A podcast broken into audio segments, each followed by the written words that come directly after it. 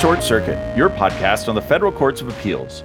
I'm your host, Anthony Sanders, Director of the Center for Judicial Engagement at the Institute for Justice. We're recording this on Friday, December 16th, 2022. We are quickly approaching the holidays, but before we get there, we have a couple wonderful examples of judicial engagement and also judicial abdication. Maybe one of the worst examples of judicial abdication that I have ever seen. Joining me for this happy news and sad news are a couple of my colleagues. They are Josh House and Jared McLean. Welcome, gentlemen. Anthony. Thanks for having us, Anthony.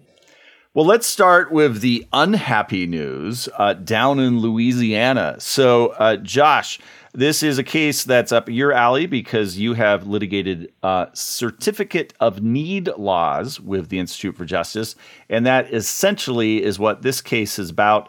Apparently, they're totally cool under the Constitution. Apparently, Anthony. And this case is just a perfect example of judicial disengagement, with the facts and creating a legal standard that's really perhaps impossible to meet. So the case is Newell Davis versus Phillips out of the Fifth Circuit. And the case involves the plaintiff, Ms. Newell Davis. She is a longtime social worker, has a lot of experience with different types of social work. And she wanted to start a business that offered respite services to families with special needs children. And those are services that teach children basic life skills to help them stay off the streets or to basically just survive when their parents might be away. And again, the focus would be on special needs children. So perhaps a service that's not widely available. And these sorts of services, along with other social work services, have to be licensed in Louisiana with the Louisiana Department of Health. So these sort of services have to be licensed, as you mentioned, Anthony, under a sort of certificate of need scheme. And with these schemes, you essentially have to prove that there is a need for the service before you can open the service. And I know we've talked about those before, like with the Kentucky Certificate of Need case that was on Short Circuit a while back. And the basic idea is that these come out of a time when the idea was you needed to prevent overinvestment in healthcare. And so the government would come in and essentially ration the availability of these services by forcing new services and entrepreneurs to prove that the community would need them. The Louisiana Department of Health regulation at issue here requires not only that the applicant show that there's a need, but actually that there would be serious healthcare access consequences without their service opening. Now, Ms. Newell Davis, the plaintiff in this case, she argued that there is a need for her service because it is provided to special needs children, that there is this need for respite services. And ultimately, after she applied to the Louisiana Department of Health, she was denied, and it is undisputed in this case that the reason that she was denied was that there was because there was no business necessary. So that's where we are when the case is filed. Ms. Newell Davis then files this case saying, look, this whole scheme is a way to keep out competition. It is not actually about making healthcare more accessible. It's not furthering any legitimate government interest. And that brings us to the standard that the court applied. So Ms. Newell Davis lost at summary judgment. It goes up on appeal, and the Fifth Circuit applies this rational basis standard, which we've talked a lot about on this podcast. And this rational basis standard asks whether there is the regulation legitimately is furthering a legitimate government interest, reasonably furthers that legitimate government interest. And so Ms. Newell Davis says it does not further any government interest. And the court disagrees. And the court really applies the most, I would say, extreme version of rational basis, saying not only does she have to prove that the government's asserted interests in this case either were untrue or illegitimate, but actually also that she has to show that she has to what's called negate the interests that the court is going to think of during this litigation. And the court says it has thought of an interest that Ms. Newell Davis did not negate, which was that it lowers the administrative burden on the government to not have to license new businesses. In other words, it is easier for the government to just turn away new businesses than it is and to focus regulating on the ones that are already licensed rather than have to go through licensing entirely new businesses altogether. And the court says that this government interest is furthered by keeping out new people, and therefore that the regulation is constitutional. That's it's pretty interesting. The government just doesn't have to do as much, so therefore the government can just keep you out of your occupation. I mean, that's right. I mean, the problem with this sort of rationale is that it's hard to imagine any regulation that doesn't meet that test. I mean, or any licensing program. I mean, the whole point of licensing is to keep some people from performing whatever it is that's being licensed and allowing others to do it. Now, the question ought to be whether that licensing scheme is related, reasonably, as the standard says, to some legitimate end. So, for instance, a health and safety regulation in the context of a respite service might make sense. Maybe she has to show that she has qualifications to offer respite services. There's all sorts of ways in which this could relate to the actual license being provided by the government. But instead, the end that the government says is, look, this has nothing to do with, this has nothing to do with actually protecting health and safety. Indeed, the court says it doesn't really have anything to do with whether there's a need in the community. Really, what justifies this regulation is that the government doesn't want to have to keep tabs on further businesses. And so it's just not allowing more people to be licensed. You know how the government could accomplish that is by not issuing the licenses in the first place. Then it wouldn't have to keep tabs on anyone. Yeah, I mean, and we know that this can't be the actual law in this area because there have been licensing restrictions that have been struck down within the Fifth Circuit itself. You know, the opinion here cursorily mentions the St. Joseph's Abbey decision, which we at IJ litigated and involved the licensing of casket building, essentially, and there. You could make the exact same argument that the Fifth Circuit panel is making here, which is that, well, fewer casket makers means fewer people to regulate. But the court rejected that because that's obviously not enough to sustain a burden like this on someone's right to earn an honest living. And again, here it just seems like any licensing scheme would meet this standard of fewer people to have to license and to keep tabs on. Yeah, when you look at the outcome in this case, you might think like, oh, well, like respite care, there's kids involved. Maybe there's some government interest in protecting children at some general level. But then you actually read the opinion and it's hard to imagine any licensing of anything that would not survive this level of rational basis review. The court says that it's not its job to consider the wisdom, the fairness, or the logic of legislative choices, and that it's the plaintiff's job to negate any conceivable basis that the court might come up with during oral argument or after when it's writing its opinion after oral argument.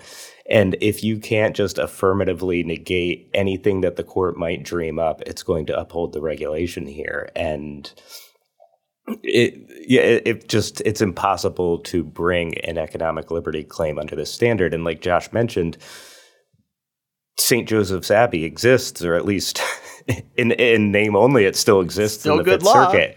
Yeah, it gets a few passing parentheticals in the court's opinion, but and the thrust of this opinion is just the government can do whatever it wants. And it's a rational basis review at this level. It's sort of detached from both the purpose of government and the purpose of what judges are supposed to be doing, right? Because like, what is the government's interest here in stopping someone from earning a living?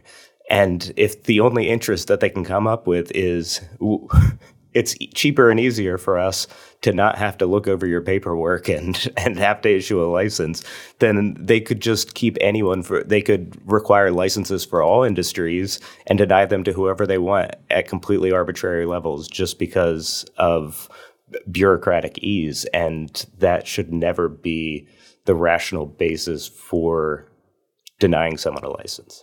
Yeah, it seems like there's two levels of interest here is what the court's saying. So there's the actual license that the government has, which has some kind of, you know, asserted interest protecting public health and safety or whatever.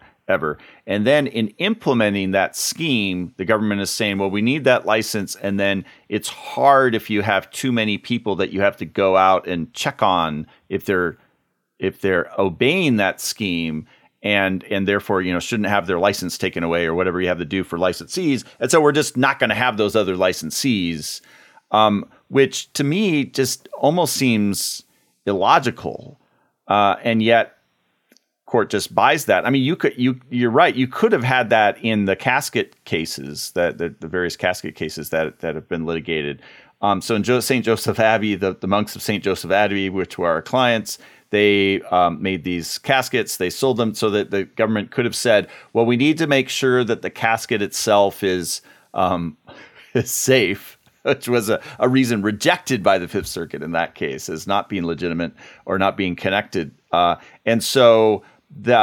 So because it takes us a lot of time and effort to go out and check on those licensees, which I don't think they actually did, then you can't even get a license in the first place. But I mean, when you look at it that way, there's still the underlying license. Like, who cares however many you have to check on, if whether it's one or a zillion, if the underlying reason for not allowing the license itself is irrational, then it doesn't matter if you have to check on other licensees. So there's a lot of levels going on there that don't make sense.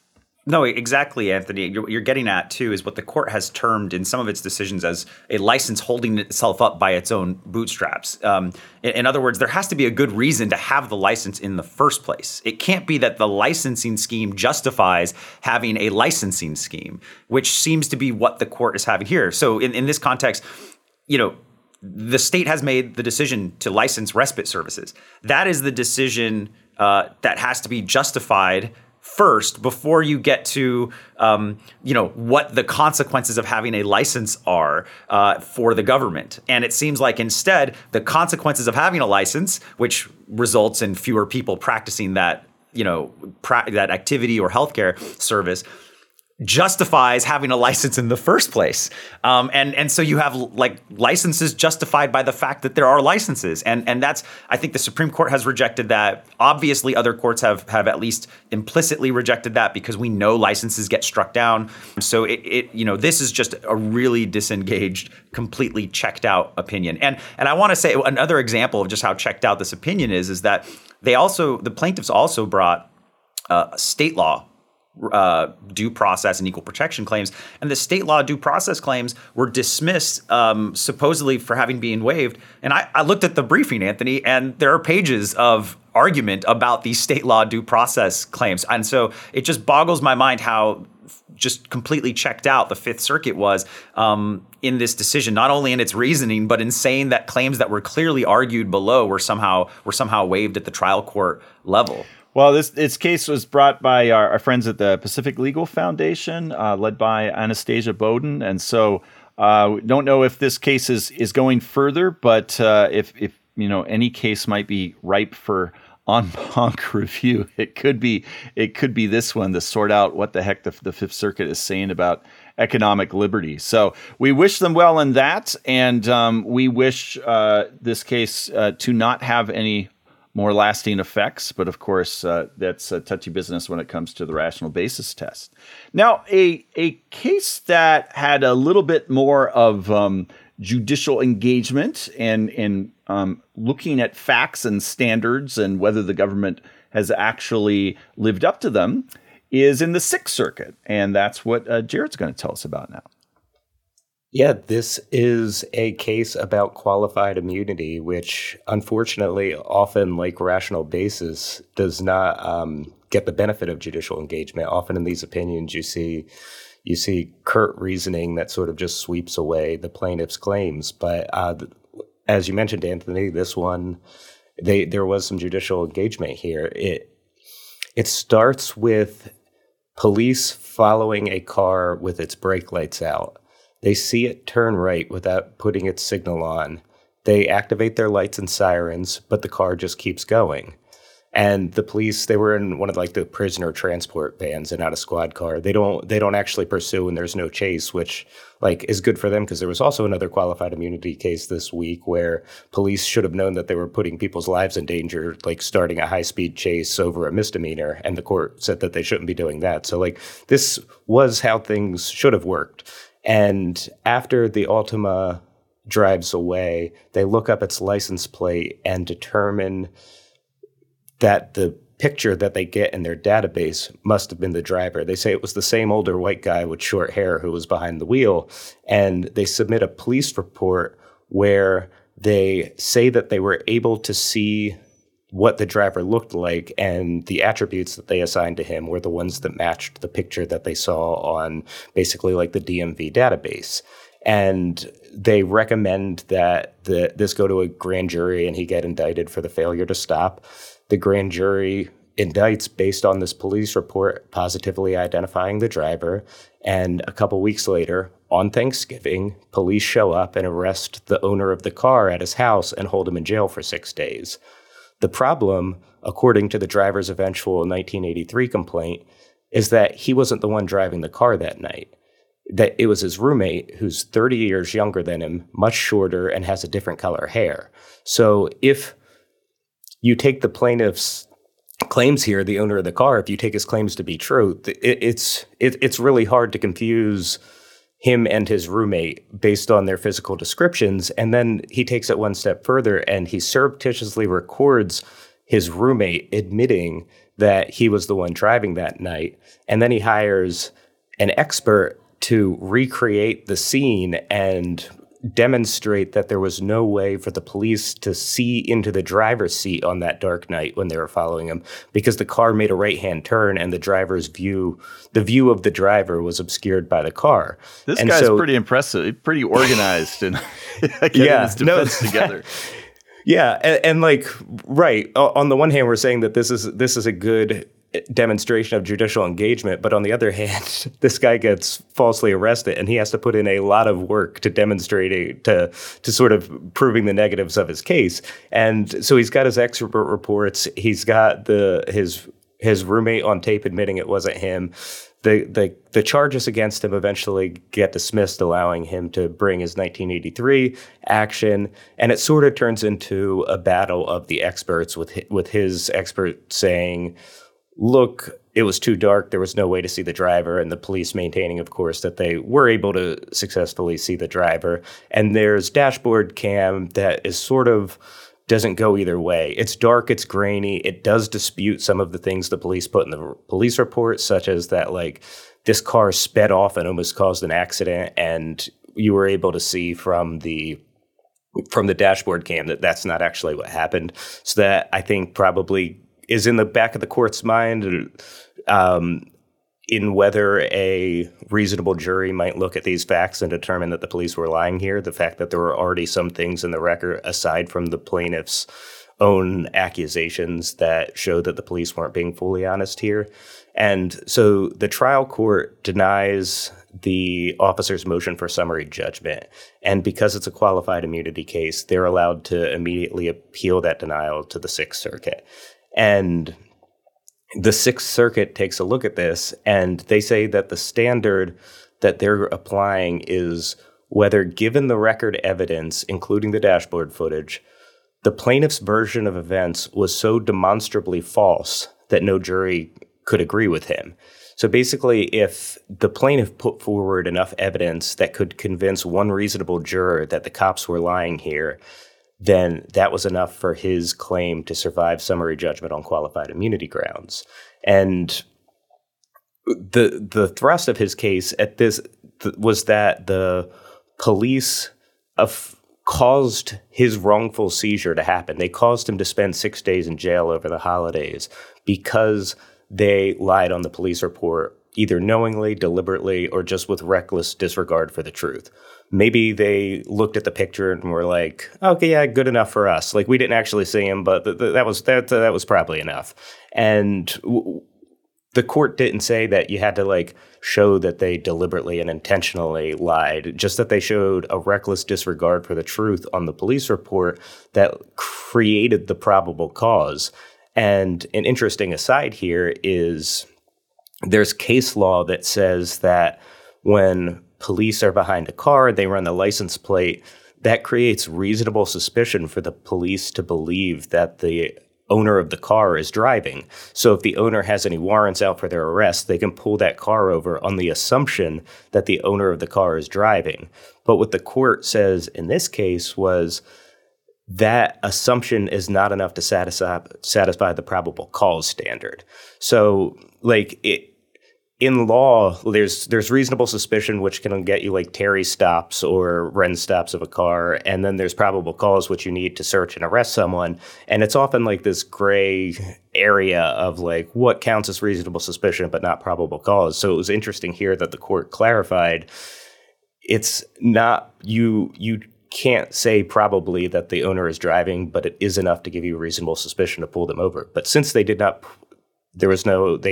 pull over the car here to confirm who the driver was, all we had to go off of was the officer's description. And the court says that were it not for the officer's description, there would not have been probable cause in this case. So that's basically like but for the officers putting down the owner of the car's description on the police report, there would not have been a warrant issued for his arrest. So then you go back to the accusation that the owner makes that the police here were just lying or showing reckless disregard for the truth. And the court goes through the facts, and they go through his expert report and all this evidence he puts forward, and how the dashboard footage doesn't confirm or deny really either way, but it does undermine some of the officers' assertions in the police report. And they say that a reasonable jury could have determined that the police made a recklessly false statement that was necessary to the grand jury's finding of probable cause. And so that's sort of like step one under the qualified immunity analysis. Like, was there a constitutional violation here? And the court says there was. And so then we get into whether that constitutional violation was clearly established, because in the way the courts apply qualified immunity, you need to show a clearly established violation of the Constitution so that the officers had fair notice that what they were doing was violating someone's constitutional rights, and they can therefore be held accountable. Because, like, although we're all presumed to know the law, the officers that enforce the law are not held to that same presumption. And so we have to clearly establish that they knew what they were doing was wrong.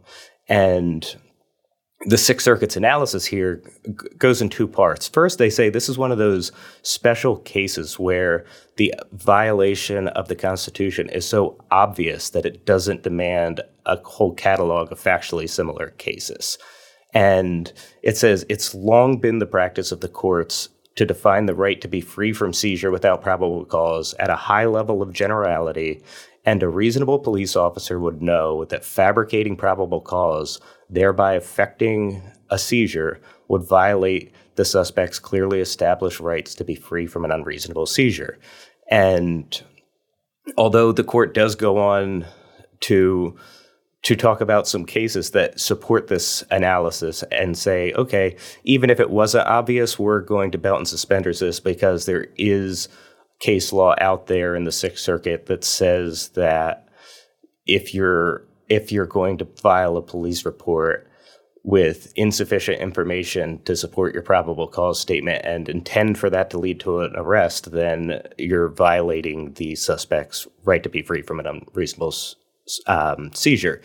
And so the court says denial of qualified immunity affirmed. This is going back to the trial court, and there will be a trial at which the jury can decide whether or not they agree with the plaintiffs that the officers here were lying. So we can actually have a jury of the driver's peers determine the facts of this case and whether his constitutional rights were violated, which is how the process is supposed to work. Josh, have you ever been arrested on Thanksgiving because your roommate was driving your car? No, that hasn't happened, thankfully. I can only imagine what it would be like. I represented someone who was arrested on, I believe it was Christmas once. It's just spending the holiday away from family would be horrible. I mean, that was the only day they could come get him, I'm sure, was what happened to be Christmas Day. Yeah. I mean, look, this case is really interesting for a lot of different reasons. What's obvious to a normal person is both that arresting someone on a holiday is a special kind of horrible, but also that, like, if you're an officer, you shouldn't be lying on your police reports. And the qualified immunity analysis sort of has like two angles, right? Like on the one hand, it could be clearly established law that says, hey, look, there's a case on point that says don't do this, officer. And if you guys do it anyway, then you're going to suffer the consequences. But what I like about it is that even though there were clearly established cases, the court goes out of its way here on the Fourth Amendment seizure claim to make a point that also this is obvious, because it is obvious. I mean, one of the reasons police reports get so, some might argue, overused in as evidence in criminal cases is that jurors and other people find police officers sort of inherently trustworthy to some extent. And if it's he said, she said, when it comes to some sort of dispute over what happened, oftentimes police reports get benefit of the doubt. And so, officers know that, and they should also, it's just obvious that they should also know that if they lie on those reports, that it's going to have consequences on someone's life. And I love that the court, in addition to addressing the rote legal analysis of here are cases that have to do with this subject, and also approaching those cases with the proper level of generality in order to analogize to them to this situation. I just love that it also goes out of its way to say, and it's obvious. It is so obvious. Yeah, I mean, it could have just rested on that case, which is hard enough in a qualified immunity case. And there actually is a case on point, and that would have been the end of the story. But it begins that part of the opinion with this obviousness analysis. One thing I thought was really interesting, and maybe this isn't on purpose or not, but this point about obviousness was didn't come up very much until just a couple years ago with a case, maybe it was only a year ago, with a case that we've talked about here on Short Circuit a few times, Taylor versus Rojas, where the court in a per curiam decision, it wasn't a fully argued case. It just came up to the Supreme Court and they kind of summarily reversed it. But in a short opinion said, what's happening in this case, which was just absolutely terrible facts about someone held in a cell wallowing in their own feces for a certain amount of time, said this is just so obvious a violation of the Constitution that you don't need a case on point. And that kind of like reawoke this idea that, yeah, sometimes it's just so obvious you don't need a case on point. But this case doesn't it cites some Sixth Circuit cases, a couple older Supreme Court cases. It doesn't cite Taylor.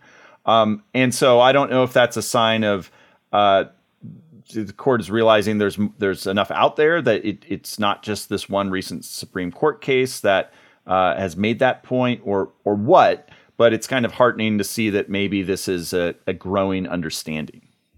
Yeah, I believe it was Taylor versus Rojas in the lower courts that, at least in one of the lower court decisions, I think came out the wrong way because it was the courts got so used to applying this standard where I believe the Rojas was like held in his naked in his own feces for like 6 hours.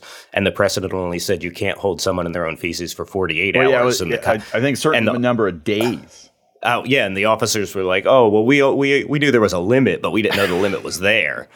I mean, but it tells you something about the state of qualified immunity law that in this case, the officers with a straight face made this argument. And I'm looking at the opinion here. It says the officers said that Kasky should have provided a case in which officers observe an individual fleeing from them in a dangerous manner who then stopped The officers then stopped pursuing in order to avoid harm to themselves. And then the officers believe they positively identified the individual. And then they requested an indictment. And then that violated the individual's rights. In other words, all of those things have to be present, according to these officers, before there's a case on point. And the court laughs this off and basically says, no, you don't need something that's that specific. It can just be officers who lied in a police report. A case that says you can't lie in a police report is putting officers on notice enough. But the reason the officers can make that argument is because of cases like Rojas and other cases that just, say, that had to do with, an officer who was walking down a street at this same time of day on that same month of the year. And only then would the officer have been on notice. He couldn't do that action. I love that this decision says, no, that's not what we're talking about. We're talking about, would an officer know it's wrong to lie? Yes.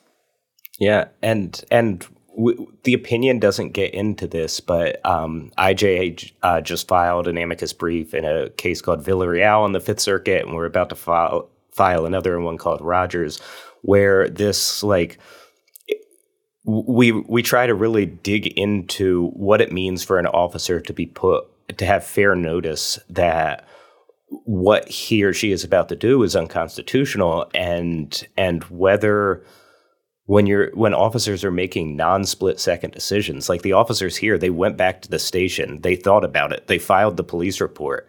If what they did was lie on that police report, That's not the type of thing that the Supreme Court ever was or should have been trying to protect through qualified immunity. And they had a split-second decision of lying on my report.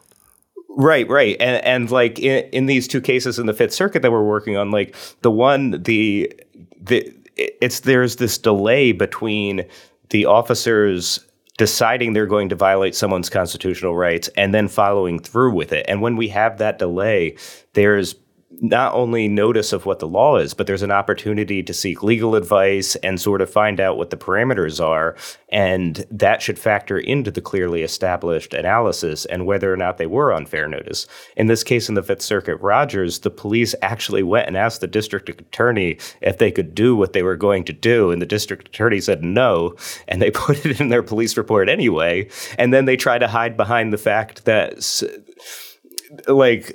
it then went through the process, and they're like, oh, well, we're a couple steps removed. And that's what the officers here did. They taking the plaintiff's allegations as true, they lied on the police report, and then they tried to say, oh, but then someone had to take it to the grand jury, and then the grand jury had to make the decision. And then some other officers went to his house and actually completed the arrest. So we're actually 5 steps removed from the seizure here, and you can't hold us responsible for it. And what this decision from the Sixth Circuit says, and hopefully the decisions that are going to come out from the Fifth Circuit will say, is that you are responsible for the consequences of your actions. And if you are as a police officer making decisions at the station that are likely to result in an unconstitutional seizure of somebody's body and have them put into jail without probable cause, then you are going to be held responsible for those consequences, even if there were intermediate steps where other people had to carry the ball for you. And those cases that you bring up, Jared, that you're working on the briefs in are, I know we've talked about some on the show in the past, and we'll definitely be watching the outcome and how argument goes in them. That I looked up Taylor versus Rojas, what I thought I remembered is true. It was 6 full days of wallowing in feces in your own cell. Somehow is obviously unconstitutional, says the Supreme Court. So I hope everyone remembers that. And they also remember, not if you're a police officer, not to lie on your report. You are now on notice, and so qualified immunity will not attach. But I will attach to both of my guests a very Merry Christmas and Happy New Year. And thank you for coming on Short Circuit. And to the rest of you, we're going to have one more episode next week before we call it quits for the holidays for a bit. Although there is a surprise, a holiday surprise next episode. So you want to tune in for that. And in the meantime, I hope everyone will get engaged.